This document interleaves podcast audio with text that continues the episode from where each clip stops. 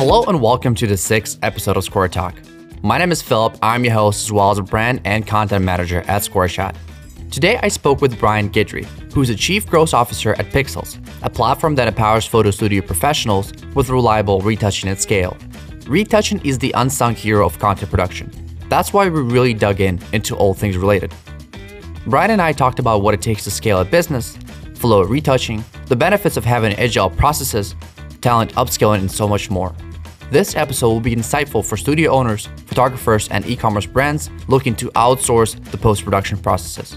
Without further ado, let's get to the episode. Brian, welcome to Square Talk. I'm really happy to have you and thanks for making the time in your busy schedule. I know that December and November usually is a very action uh, packed, you know, time of the year. So thanks for coming on. How are you doing? Yeah, no problem. Thanks for having me. And uh, we had a, short conversation a few weeks ago, but I, it made me really excited, you know, about the topics that we're going to explore today. And I feel like they're paramount to business, regardless of whether you're producing content or utilizing the content to sort of, you know, sell your goods.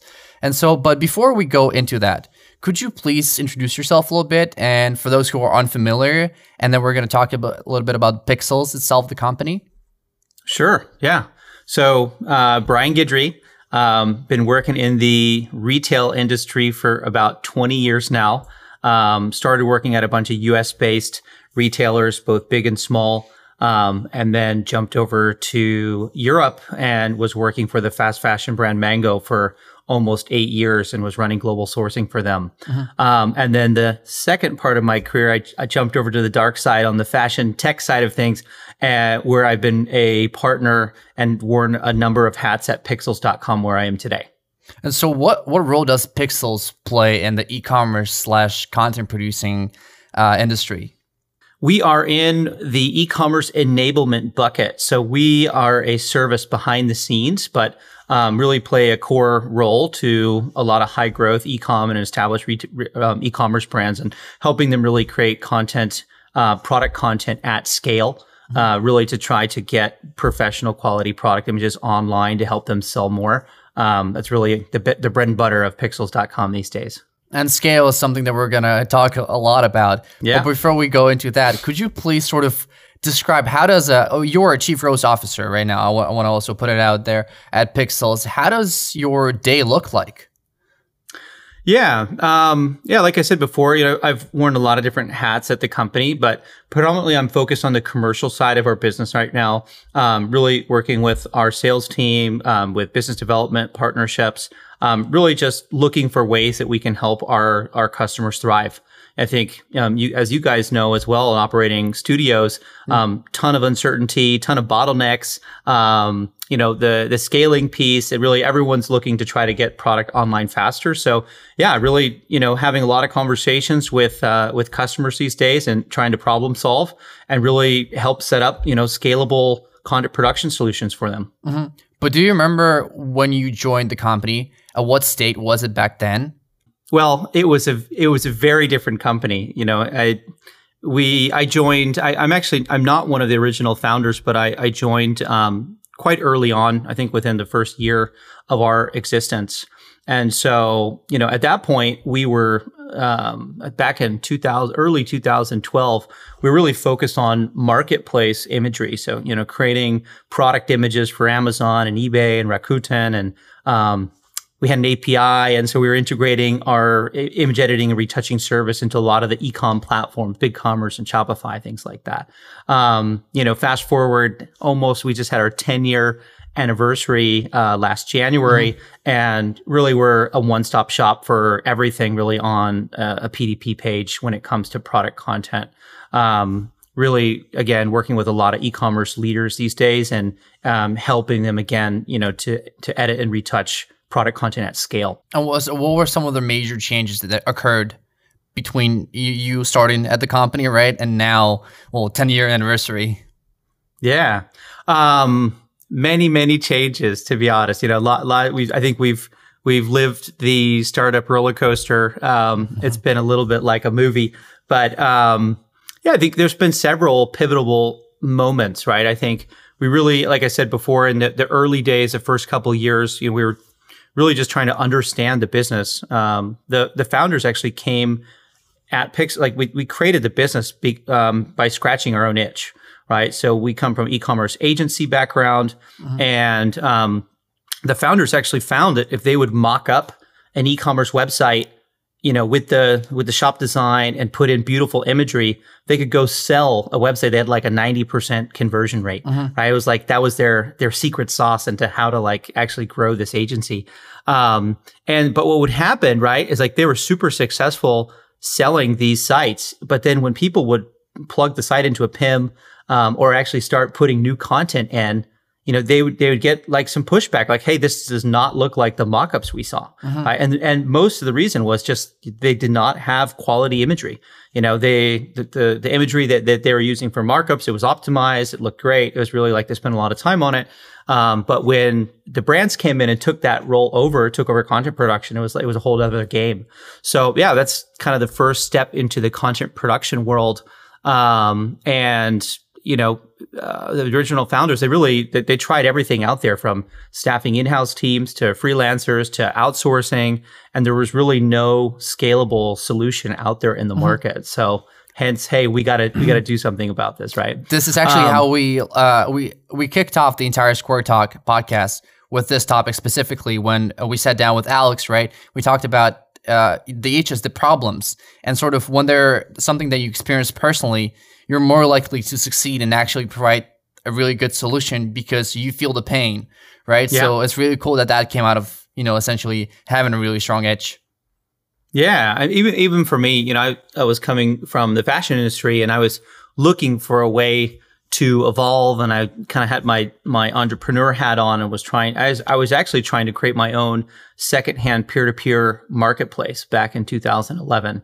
So like a, a ThredUp or a Tradesy and my big idea, right, was using an iPhone or using a smartphone to be able to automatically remove the background from a product uh-huh. image and actually populate like a more polished marketplace than a than an eBay, for example. Right? There really weren't many options there. And so yeah, that that for me as well, like the moment I saw this image editing service with an API, you know, it's like, hey, uh-huh. this there's going to be a big future here, right? Especially when, um, yeah, when you when you get into the scaling piece of it. So, I mean, the company has a European origin, right? But do you sort of act as a bridge between the Europe and the US right now for the company? The original founders are Danish. That's we actually still have our global headquarters is in Copenhagen in uh-huh. Denmark.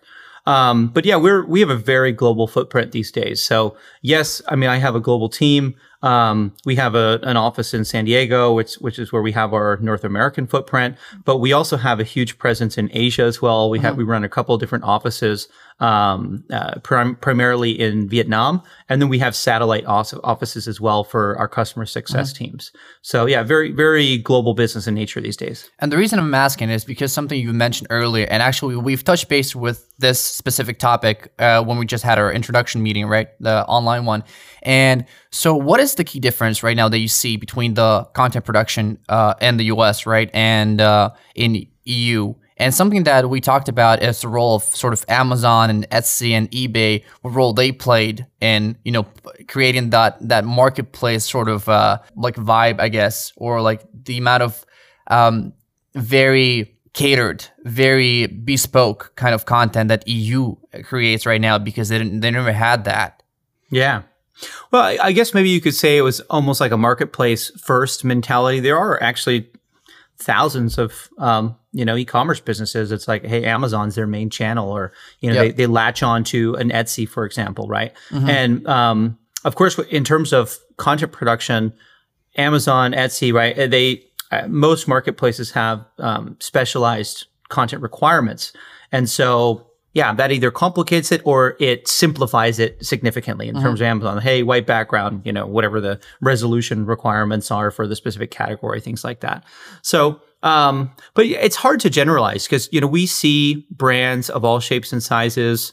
Again, like uh, our, our company is a global footprint, but we're actually servicing brands around the world. Mm-hmm. Um, and so, you know, we see we see a lot of differences between how brands are thinking about content production, how agile they are, what kind of mentality they have. You know, is it the established retailer? We've always been done like this. You know, we, five layers of art direction and and different you know uh, rounds of imagery, or if it's like you know, hey, agile entrepreneur, we're going to go for you know, t- whatever, one hour shot to sight and, and go for extreme agility. So we really do see it all. So a little bit hard to, to generalize in that sense. Mm-hmm. And well, speaking of actually companies that are agile and processes that are agile, I know that there's been like a large shift in comp- content production in terms of moving from uh, batches to flow and then your company is among the the largest ambassadors of this process can you sort of elaborate on how does this work and what are some of the benefits of going into flow yeah um, well, all of this, I mean, it really goes back to um, again our our Danish founders and um, really kind of like the core of the of uh, I guess our methodology at Pixelz of how we think about production. Um, you know, I think we started as like a traditional outsourcing company and as, after we scaled to a certain point, we just realized there's just extreme amount of inefficiencies.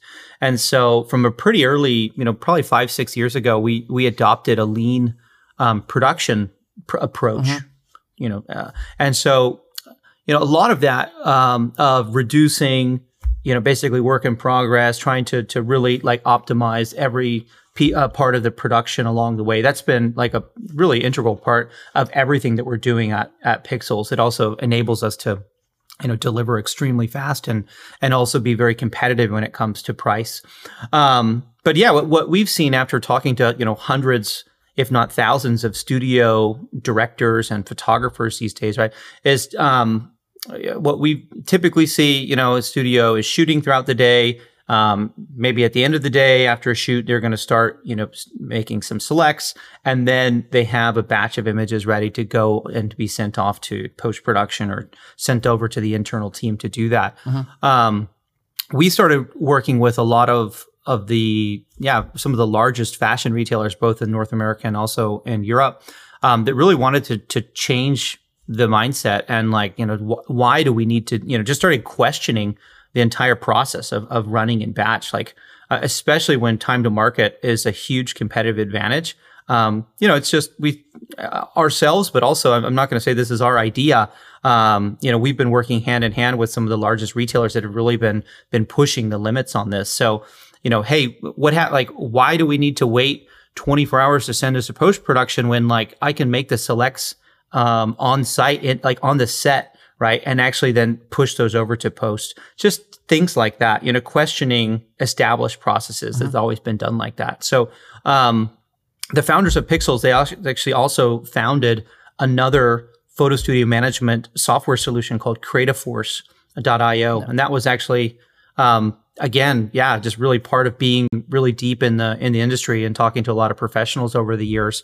And so one of the things that we saw, like, and one of the things they've created was actually um, while you're shooting, like let's make a very simple way to make those selects on set and then instantly get those into the hands of post production to enable this very quick turn kind of flow mm-hmm. production. Um, so yeah, you know, that's been in the works for many years now. And we're actually seeing some of the, the benefits of it as that's being rolled out. And now we're seeing a lot of clients globally, um, that are choosing Creative Force for their photo mm-hmm. studio mm-hmm. Management software and then using Pixelz for post. Um, and there's some pretty awesome case studies out there. I think the, the bestseller group, um, which I think they have, I know, 10 plus brands now these days. I think they saw something like an 80% improvement in time to market within mm-hmm. a month of transitioning over to using Flow. So pretty, pretty drastic, uh, improvements can be had by kind of making mm-hmm. that, sh- that shift. And I know that Zalando is one of your, you know, b- bigger clients, huge company, huge giant, 8 billion revenue. And so I have a question uh, regarding the approach. So Zalando specifically, their product isn't images, it's their goods. The images is sort of the way to sell the goods. Is there a difference in approach when you're working ver- with like for example, studios where their product is actually good photos, right? That they're then later on provide to their clients? No, I'm, I mean, I, in terms of the actual end result, right? If we're the end result that we are going to help provide is going to be a retouched image, right? That is going to be the same for a brand or a studio. I think the service component around that does change. The relationships obviously change. Um, you know, helping studios quote things out quickly, um, basically providing them with uh, the ability to meet deadlines, rain or shine, right? I mean, that's sacred, right? We we become an integrated part of a studio's offering, whether Pixelz is front and center or behind the scenes, mm-hmm. because um, we do have studios that white white label us. We have others that say, "Hey, we proudly use Pixelz." Um, but yeah, I think just in terms of our internal relationship, how we think about customer success with studios and brands, there's definitely differences there. I think obviously like for the big high val, high volume global studios that are working with tens, if not hundreds of brands, right? Trying to onboard different style guides and specifications. It's, it's a, it's much more intensive workflow, um, and requires a lot more direct communication so I think that would be that would be the major difference with it with a brand. It's hey, we're going to get them set up, and hey, this season we have a consistent look and feel across most of the categories, and we're probably not going to be making that many changes. With with studios, I think it's almost a daily communication. Could be mm-hmm. could be less depending on how many clients they're trying to onboard or or work with, right? Um, but we're working behind the scenes in order to help them basically set up what we call specifications in our system to, mm-hmm. to edit and retouch kind of the images for their customers at scale. And so I actually want to follow up on that. You mentioned consistency, right? What instruments do you have in place to actually maintain consistency when, you know, the processes are scaling, the amount of brands are scaling? Yeah. Yeah, good question. I mean, um, again, maybe going back a little bit to origin stories, right? I mean, we're we're very technical uh, at the core of Pixels. We come from a developer or you know kind of a tech mm-hmm. background mm-hmm. first. Um, so I think most of the, the the retouchers, if you see kind of the systems, the production systems that we have, and and the way that we're actually thinking about posts is radically different than than really everything else out there in the market. So what we have done, um, you know, again, like when by shifting to this lean or agile approach, um, when we actually receive a style guide from a customer, what we're doing behind the scenes is that we will take that style guide and we're going to break it down into its component steps. Okay. So if we talk about like on model photography, maybe there's going to be, I don't know, 10 to 15 different retouching steps that need to be performed in order to actually deliver a finished image. Um, and so then what we do is we can have anywhere from, let's say, five to 10 different expert retouchers working on that image. And then we're also, depending on you know these these different steps that I mentioned, um, we're also leveraging automation and technology to you know to yeah to basically automate these steps along mm-hmm. the way. Um, and so how we think about QA and consistency is like one, um, if you don't have a system, you know, and you don't have yeah. process, I mean that that is by far step number one. I think we work in an industry where everyone is promised um, speed and consistency and scale. And we, I mean, we probably get just as many spammed emails um, as you guys do from outsourced providers. And I think um, what we tell our customers as well, I mean, this is also going back to consistency, right? Um, when we run a pilot, you know, I don't have my A team standing by that's going to do this amazing mm-hmm. job on 10 images. Like the test is, is at 10,000 images consistent like and do that in yep. the right way and so we we rely on technology very heavily in order to do that um, and so like with our system that i was mentioning when we do break down the retouching process into steps we don't have one final qa process okay we actually are going to qa um, an image after every single retouching step or optimization step along the way. It could be an automated step. It could be a, a manual QA step. Okay. And that has enabled us. It sounds like, oh my gosh, that's a lot of work, or how could you guys deliver so fast by like, mm-hmm. you know, maybe a traditional outsourcing company would have one QA step. We could have 30, right? Um, so it sounds like we're, you know, making a bloated system, but we, it mm-hmm. actually enables us to flag issues very early on. Mm-hmm. Again, following a lean methodology. So we're not waiting to the end to flag something. It's like, hey, if something if the mask isn't like let's say we start at masking, if the mask's not perfect, it doesn't move on. If the shadow is not perfect, it's not moving on. Right. So we try to address issues up front so that we and then and then solve them. So when we get into bulk production, we can very easily deliver a very consistent result at scale. And speaking of automation, there's this McKinsey report that talks about change that retail has to undergo to keep to keep up essentially with e-commerce and you know the changing world. And I'll, make sure to link to this uh, paper as well in the show notes. And so the research showed that 52% of retail activities can be actually automated. So I pass the question on to you: Which parts of retouching processes have been automated across the last five years, and which ones are yet to be? Yeah, um, we have seen a tremendous um, amount of activity here. You know, I think we, we have our own internal R and D team. We have our own um, retouching AI that we're leveraging, and you know, I think at the core, like really the the masking piece is you know there's huge time savings to be have there, but um, we our our teams are working on a lot of different things. Um, and again, because we break down our retouching process into small component steps, um, at any given time, we're working on automating a lot of these kind of micro steps along the way. So things like, um, you know, keeping a natural shadow, uh, resizing, cropping, you know, basic skin work. Um, really, there's a lot of stuff that we can do. I think subjectivity uh, when when clients are requiring much more subjectivity, let's say more artwork required, it's it's where technology is still, let's say, struggling mm-hmm. to keep up. And and we don't try to replace, you know, I think we very we're we're actually very proud to be running a hybrid post production model where, you know, hey, um, you know, masking clipping, I I think you're gonna you'll struggle to find a, a retoucher that loves doing that work. and if we can automate that, you know, I, we're making everyone happy. And what we're doing then is we're training our own internal retouchers to become best in class at what they do, right? To be able to deliver editorial, um, you know, beautiful work, right? To uh, to really so that we can deliver a, an amazing finished result to our customers. So it's it's something you know we're always trying to find ways to do that, and then obviously training and helping our own internal retouchers evolve so they can actually produce even more value added work for our customers. So the current line is sort of drawn uh, where where there's less subjectivity involved and how much of sub- subjective versus very objective like catalog images for essentially like Amazon of clients and content do you have right now? Yeah, so we've been extremely focused over the years and we've really uh, specialized in e-commerce PDP um, product imagery, right? That is that's where we have uh, developed the most tech, um, and that's really where we feel like we have a, a, a, phenomenal service in the market. That being said, you know we are listening uh, to our customers, and we've seen. I think one of the, the main changes we've seen in the last couple of years, um, definitely a move towards more elevated um, PDP content. You know, even in with with COVID um, mm-hmm. and where studios were shut down, we we saw a lot of our customers actually shifting just to hey, we're going to do all lifestyle or all kind of yeah lifestyle imagery on on PDP. Let's try it, um, and actually we're quite successful with that.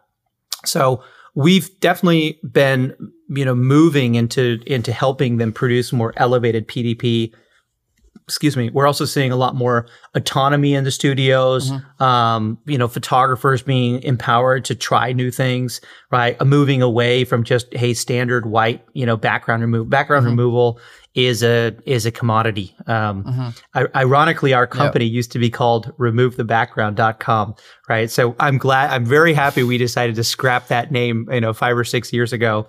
Um, and so it is, you know, I think that nuanced work is extremely important.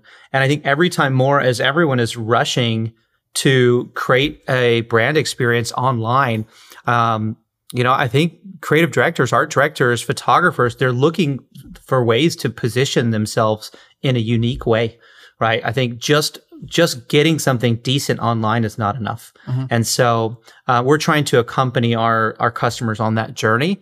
And and actually, just last month, as part of our our flow event in Berlin, yep. we did announce that um, we're rolling out a editorial, a much more art directed uh, version of the Pixelz product, mm-hmm.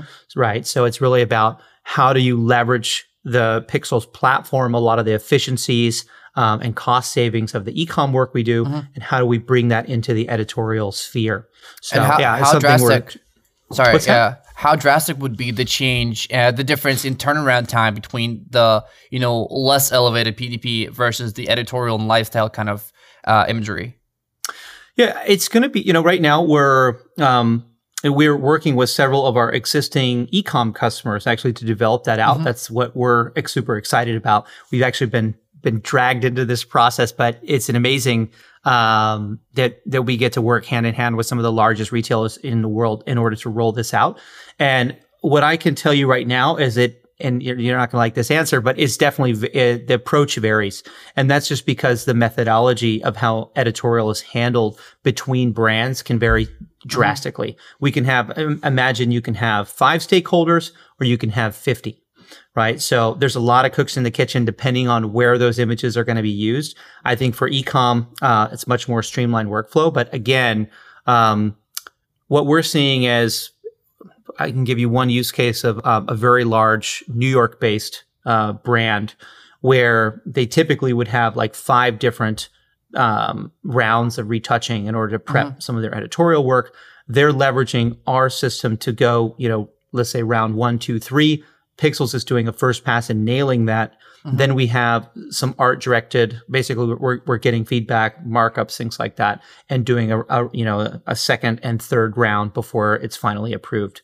And there could you know we are we're also again working in very much a hybrid fashion where we are not pretending to do everything. I mean, uh, mm-hmm. uh, yeah. our customers have amazing in-house retouching teams, um, and they're also leveraging those professionals to to take their images really to have that subjective you know that branded touch to take those last mile. So we we see this as very much a partnership where um, we are going to be creating different types of workflows depending on the needs of each of our editorial customers. Some of that could be, you know, business as usual, like, you, uh, you know, could be, hey, just let's get into doing some advanced math- masking and help out on that front. It could be, hey, we're going to get you to uh, 90% of the way there, and then your, your in house team is going to do it. And we are also working with other customers to say, hey, we want you guys to go all the way, right? And, and, and excuse me, and in that sense, um, we're doing some some things on the back end on our side, especially on the service side, where we're actually hiring brand ambassadors to mm-hmm. come in that will actually own like the aesthetic QA process on our side to make sure that we're delivering things that are 100% in line with with what our customers are looking for. I mean, you earlier mentioned that I'm not going to like the answer, but I really do and that's something that we have experienced personally as well the varying approach when it comes to working with a lot of subjectivity. So and i almost feel like because the flow allows for a shorter feedback loop a loop right you're more likely to f- sort of uh, isolate those problems that might happen or like the you know the issues that might happen with the subjectivity part right and actually like choose the proper path for that. And so at SquareShot, we often think about the agility of process that you mentioned before, and we look at it through the lens of whether we can support exponential cloud growth or not. And so in your mind, what are some of the prerequisites of, you know, being able to scale overnight essentially? If that ever occurs to you. Yeah. Um that has been a question that we have been thinking about for years, um, probably 10 years, and we, it's still something that we think about all the time. Um, one of the things that we have been doing that has radically improved our ability to scale is really investing in technology again. And sorry to, that's the easy answer, right? Going mm-hmm. back to that. Um, but just to give you some context, if we go back three years or so, uh, we were automating close to 25% of our total post production work. Um, you fast forward today, and we're at about 75% of, of what we're doing globally is actually being automated in some shape or form. Mm-hmm. That could be our own AI, could be with scripts, it could be with actions, it could be with a lot. We're leveraging a lot of different ways um, to to to make things go faster, and so technology is definitely a huge piece there. Um, and you know, I think there's there's multiple there's multiple ways to answer that. I think also one of the things that um, we went through a process of evaluating our customer base and also really just aligning on expectations, right? Around what SLAs are, like daily capacities, um, how we're handling for customer forecasts, things mm-hmm. like that. That's really allowed us to optimize our entire um, production system and workflow. So, you know, when we do have customers that have one-off peaks, mm-hmm. um, you know, we we have you know we, everything is standardized in how we handle that. Like, hey, you know, according to a daily SLA, we're going to deliver 500 images a day. If it's beyond that, you know, 95% of the time, we're actually going to deliver same day. But if we need to deliver it the next day, like, hey, we have an out to do that. Mm-hmm. Right. And it, and it's actually agreed upon by our customers. Like it's, it's a fair thing. Right. Um, that being said, you know, as long as our customers give us a couple days notice, um, we have a tremendous capacity these days. I think it's also the early days, right? When we only had the capacity to produce a couple thousand images a day, mm-hmm. very different than where we are today, where, you know, we can get upwards of almost 100,000 images a day or something like that, right? Um, and so to, the ability to absorb some some customer peaks and troughs becomes significantly easier. So we've got a lot of lot of different things working in our favor these days. I mean, and these occur uh, not necessarily because something happened in terms of like scale. Take uh, a look at the um, when LA uh, ports right had issues and a lot of shipments from Asia ha- have been delayed. That also creates a huge surge of orders that are almost uh, they're very hard to sort of support if your processes are well not tuned out for that. Yeah, I, I, I totally. I mean, we, and we we're still seeing that. You know, it's that's not like, uh, and we've been seeing that now for close to two years. Um, just this lack of visibility in terms of uh, forecasts and things like that. It's extremely difficult, right, for uh, for studio managers. I think the the way we talk about it internally is that you know our customers, like studio managers, like they are in an underdog scenario. Like it's difficult for these guys to win, right? It's like, hey, if it's not the product arriving on time, then it's like the samples aren't right, right? Or it's the marketing team coming and like throwing some urgent job at them, right? There's always a burning bridge. So we've really tried to create um, process and a system that enables photo studio directors to basically consistently beat deadlines, mm-hmm. rain or shine. And, you know, by leveraging uh, reliable, you know, photo editing ra- uh, AI that, that we have at pixelz.com. Um, but it's, you know, it's, it's extremely difficult task for these guys. And even if you say, Hey, we're going to invest in an in-house team, you know, you, you mentioned, and we, we, we work with a ton of brands, like I said, that do, but they still have the same production issues. You know, if you have product backlogged or sitting on a boat in Long Beach and you got, you know, an in-house team of 50 people without anything to do, it's like, okay, you know, and then all of a sudden you get 10 times the amount of product and then you got to start finding freelancers or looking for a quick outsourcing solution. It, it you know, then, okay, what are we going to sacrifice? Mm-hmm. We're going to sacrifice cost. Are we going to sacrifice quality? You know, right? It's like something, something has to give. Mm-hmm. So, and it's, it's difficult, especially in fashion, right? Where fashion in itself is very cyclical and very unpredictable. I I know that very well from working for with a fast fashion brand for mm-hmm. almost eight years.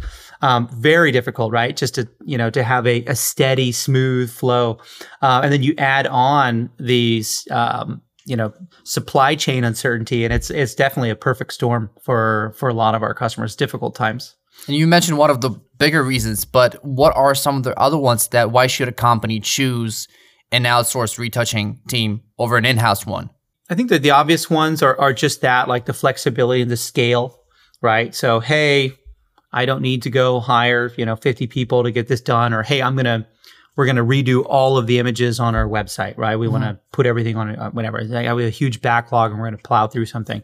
You know, that sounds great at the surface level. Um, I think depending on the partner you choose, that can turn into either a success story or like a, a nightmare to be very honest. Right. So again, it's about, you know, what, what is behind the scenes? Um, how is that team structured? And yeah, really, you know, making sure that you understand who's going to be doing that work. Um, but then, you know, flip side, in-house team is total control. Um, you know, you have professional retouchers that understand your aesthetic, right? Mm-hmm. Um, I think it can be quick turn, but it can also, you can also have tremendous bottlenecks internally, mm-hmm. right? The team can only do so much. And so, you know, in the US, there's a huge culture of, of having kind of freelance retouchers on call, you know, yep. in LA and New York, right? To help out with overflow. Um, which I think it's, it's, it's an okay solution, you know, but is it that the ideal solution for a brand? Also very think, costly sometimes. Yeah. Yeah, exactly. Uh, but is there like an issue that occurs where, where there's a, like a, a disbalance between quantity and quality when you have when your business is scaling and essentially you're no longer able to provide as much resource for the quality to be you know there? I think it's. A, I think there'll be a lot of um, everyone will probably have their own answers for that. Like, especially if you ask uh, an in-house team with in-house retouchers, um, I think it goes, yes, like, you know, hey, if you have, if you're doing the same aesthetic day in, day out for 10 years, you know, you can have a, a well-oiled machine, right? That, that's uh-huh. just producing beautiful imagery. Um, the question comes, right? Like when you start scaling up and down and you, and you have to, you know, to work with all the staffing issues. Um, but for us, you know, I think quality you know, quality is really it's hey, is is it consistency? That's how we think about quality. Mm-hmm. You know, are we able to deliver a consistent result? And um, in my opinion, I don't I don't believe that outsourcing equals um, lower quality. I mm-hmm. think that, that that is um, I think. But that being said, you know, ninety five percent of our customers have probably been burned by working with an outsourced vendor, right? Or have yeah. had some kind of horrible experience. So that's what we're working up against. But I mean, we, in our case, without talking too much about Pixelz, but I mean, we power some of the largest luxury brands globally and are doing everything on their website, right? So I, I think it really, it really just depends um, about what you're looking for. And I think that a lot of, I, I actually think a hybrid approach. Um, so, you know, I've talked about us leveraging technology and retouchers in order uh-huh. to deliver a finished product, but even a hybrid approach when it comes to um, how a brand thinks about staffing their own in-house retouchers uh-huh. and leveraging a partner like Pixelz, because I think there's a tremendous amount of value as well to to have you know retouchers in-house for quick turn jobs, even for overseeing the entire process of, of externalizing some portions of post production, whether that's PDP or or editorial, right? Having someone that knows 100% and you know, yes, we, you know, if you reject something in our platform, we'll we'll deliver it back within a couple hours, right? But if you have an in-house retoucher that can, hey, it's two seconds, right, to do mm-hmm. this. I'm going to fix it and it's going to go online, or I'm going to make a, a one tweak, subjective tweak, let's get it done. That also gives a tremendous amount of flexibility to uh, to a brand, right? So um, I think you know trying to find the optimal way to create your own hybrid production model. Um, I think it's a very smart thing to do, and we've seen a lot of leading brands these days that have that have been leveraging that. And this kind of comes back to you know being agile in terms of your approach. And i can draw parallels with for example a client we have uh, in cork school right? We've been working on them for a really long time. And for example all of their editorial or like advertising shots they do themselves in their studio. So they do have an in-house studio that actually does all the job. But all the uh, catalog essentially what pdp in terms of like the the things that go into their website, for example, they use for other retailers, resellers, and everything. They use, for example, SquareShot. So there's this kind of approach where they leverage what they're really good at, which is the very, very creative part, the very subjective yeah. part, where you, your feedback loop, you have to be present there across the entire shoot, right? And then they use something else to, you know, deliver something uh, more straightforward. Right? Yeah, exactly. exactly. And so, yeah, yeah, go ahead.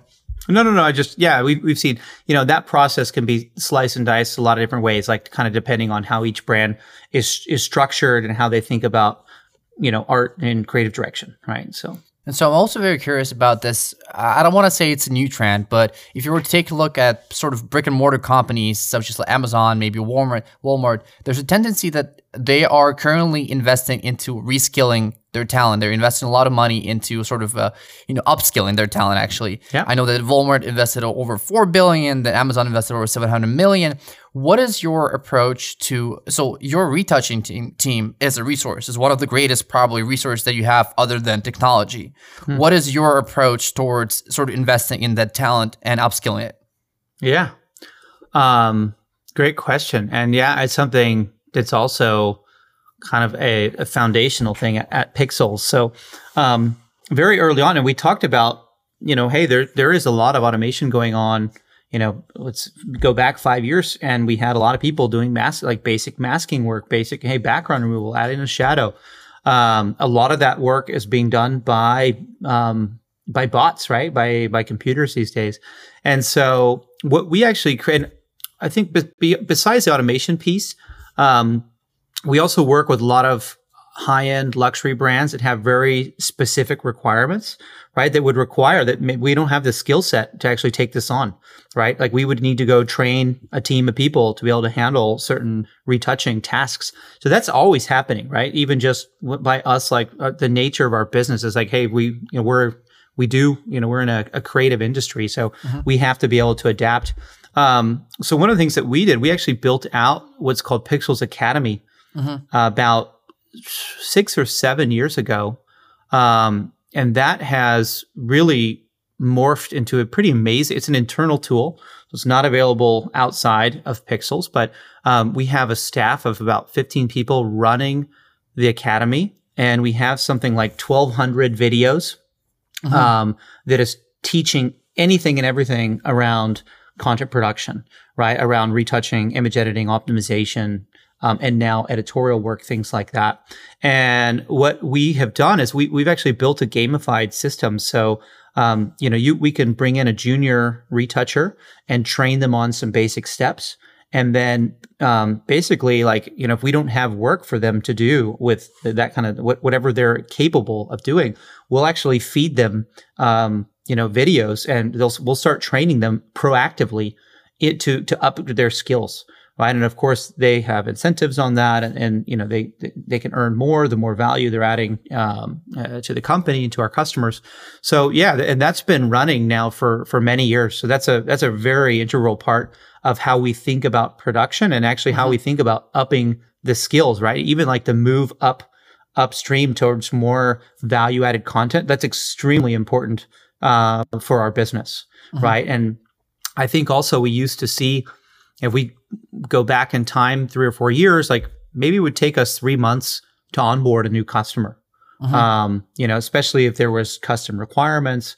I think now it, we just onboarded the one of the largest footwear brands globally, and we I think we have them up to producing around five thousand images a day, and we we had them at full ramp within two weeks. Okay, so like radical like a you know radical change. So going from like a three to six month onboarding to two weeks, and really having teams available to produce at scale for these guys. Well, so I, I'd like to also dig into that a little, little bit deeper. So, what has allowed for such radical change in terms of uh, the amount of time that it took to onboard them specifically? Yeah. Just very curious. Sure. Yeah. Um, uh, there's a lot of changes, but I think one of the main the main changes that we do it comes down to how we interact with our customers during like the pilot or the test stage. So um, I did mention, you know, when we if you know someone approaches Pixelz and says, "Hey, we we're looking for a retouching partner," um, we always will run a free pilot for them. So you know, we'll ask for for image assets in order to to set up a test. Um, but what we do not do is we we do not use that A team like I mentioned before. Like we're not just going to send these off to our best retouchers and and then show something that we're not going to be able to do at scale.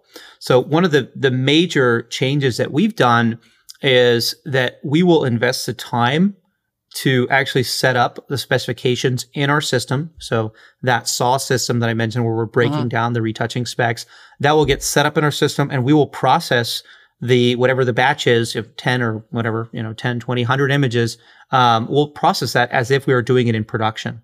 And then internally, before we deliver those out, we will make modifications to the to our system, to the specifications. And maybe we'll have to do, you know, one or two rounds internally before we feel like, hey, we have the specs set up and now we, you know, we want we're able to show what the result is looking like to our customers. That change in itself has been massive for us. So basically what that means is um, if a customer check, you know, they give us a green light on quality, you know, at that point, we're probably looking at another week before we can go live with bulk production.